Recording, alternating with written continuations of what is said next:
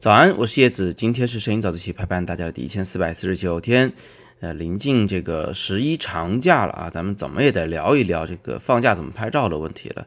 今年长假特殊，咱们出国估计是出不了，呃，都在国内玩，好事儿啊，因为这个祖国大好河山呢，这个够你拍的。嗯，说实话，我到现在都有好多地方没去过，真是遗憾啊，尽量在未来几年之内把它走完。那么我们从头开始，就是如果你这个要去出去旅行，要拍照，呃，到底怎么样去配备器材？这是我们最重要的一件事儿啊，是第一件事儿。呃，到底带什么相机去拍照？手机到底够不够用？今天我们就来聊这事儿。首先，我们还是来聊相机的事儿。嗯，相机的机身其实无所谓了啊，全幅非全幅。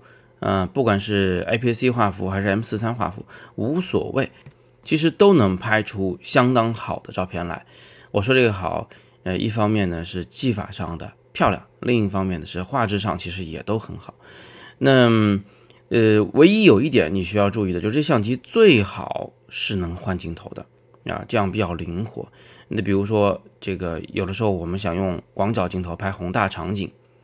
啊，也想用这个长焦镜头拍远处的风光。如果你的机身可以换镜头，那显然呢这是比较方便的。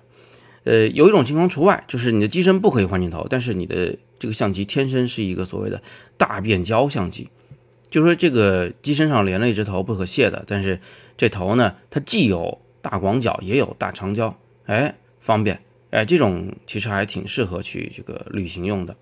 啊，有人可能又要说了，哎，画幅不够大呀，画质不够好呀，你别管那么多，它是不是轻便吧？它是不是特别适合出去旅行吧？对吧？对于大部分的摄影爱好者来说都够了。那些专业摄影师，你们自己有自己的追求，那我管不着。所以这是第一个建议，甭管什么机身，那最好才能换镜头。第二个建议就是在镜头的取舍上，要，有人有好多支镜头是吧？也广角也有，长焦有，有人是没那么多，但是想买。想为这趟旅行去买，那到底哪个镜头更实用呢？我给你一个最简单的答复，就是如果你要打巷战，就是比如说你在城市里的小巷子里面去拍照啊，十一期间如果你也去重庆，跟我们一样啊，那重庆很多时候都是在小巷子里头拍照，在楼房间的那个缝隙里拍照，这种情况下啊，你如果是长焦镜头，你肯定施展不开呀，因为长焦镜头只能拍远处风光，近处的东西拍起来在画面中太大了。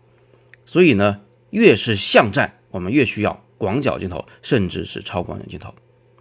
那越是在宏大的空间中，比如说，呃，去西藏，去这个，呃，新疆啊，在这种情况下，我们越需要长焦镜头来拍照。这个时候，广角镜头甚至都不那么重要了。你不要以为在宏大空间里面，哎呀，大草原我就要用大广角。错了，你如果真在那么大的空间里边。用大广角，那远处的什么牛啊、羊啊、小树啊，在画面中都只剩一个小点了，啥都看不清楚，因为太远了，是吧？所以只有在空间狭窄时，我们才需要广角来凸显它的宏大啊，把它变得宏大。只有在空间宏大时，我们才需要长焦镜头把远处东西给拉进来拍。所以基本上就是这么个逻辑。你据这个呃标准呢，就能够选出你最重要那只头是什么头了啊。如果你跟我说，叶老师，你去这个呃新疆拍照，如果只允许你带一支定焦头，你带广角还是长焦？我肯定选长焦。那如果你说我去重庆，你问我说，叶老师你到底带广角还是长焦？只能选一支定焦头，那我肯定选广角啊，就是这么回事儿。当然，你如果你镜头多，体力也过剩，那你都背上，我不反对。但是我还是那句话啊，旅行第一，摄影第二。是我们普通人一般都是这样子的，你只有充分体验那个啊那个旅行的快乐啊那个生活的这个丰富多彩，你才能拍出更好的照片来。如果你只奔着那个啊出大片去，那是另一种玩法，那就是比如自驾游拉个拉杆箱里边全是镜头和相机啊，是另一种玩法了，好吧？那最后呢，我们就呃回到那个手机的问题啊，有人说我就拿手机拍旅行行不行？可以。我也用手机拍了很多趟旅行，国内的、国外的，只用手机拍，我一样能出片儿啊！相信你也能啊这个出片儿。但是手机拍照呢有一个大弱点，就是因为它感光元件太小了，所以在暗光摄影时，尤其是在暗光条件下，比如晚上或者室内，你还要抓拍时，它真的有点吃力，这是它硬件上的一个呃硬伤。所以呢，就你要知道，这手机啊白天拍没问题啊，但是晚上拍有点吃力。另外呢，就是呃手机呢这个镜头可能不那么灵活。在特别长的长焦镜头时，它可能会出现数码变焦带来的涂抹感，就是这种所谓涂抹感，就是不太清楚，嗯，感觉好像是这个把这个油画画完了以后，拿手指头上面左涂右抹，哎，被个小孩子完全破坏掉了一样，就有这种涂抹感。呃，所以呢，你就记得这个手机变焦啊，最长不要超过它背部的那只长焦镜头的焦距。比如说我的是 iPhone XS Max 啊，它的最长的这个变焦呢，就是两倍变焦。所以我在这个变长焦的时候，其实我是没有长焦的啊，我只能变成两倍变焦，等于五十毫米左右。再长，其实画面就已经开始变模糊了。你心里对这个呢要有数，不能瞎用这个数码变焦，不能超过手机的变焦的极限。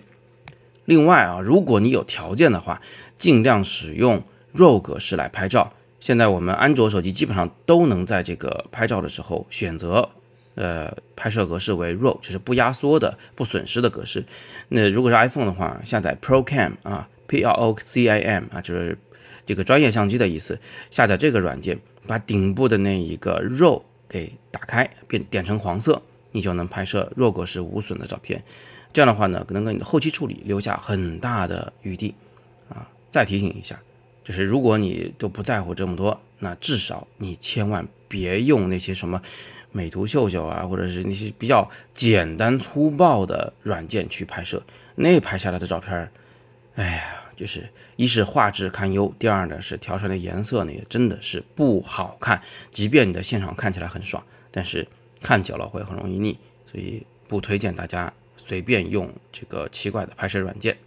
手机这个东西啊。用好了是可以当备机的啊，所以这个之前我们那个问题说，叶老师，你如果只带一只定焦头出去旅行啊，如果去西藏、去新疆，你带哪只头呢？我选长焦，还有一个原因就是，其实啊，我手边还有一台手机，这个手机一般都是广角镜头，拍出来也相当清晰，当一个相机的备机用，其实也是一个不错的选择。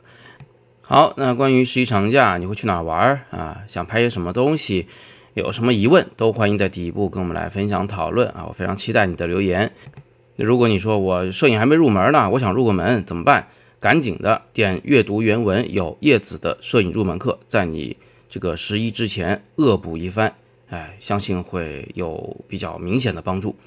那如果你想参加我们十一期间的在重庆的五天创作营，那么可以点底部的那个图片进去了解课程详情。现在只剩一个名额了。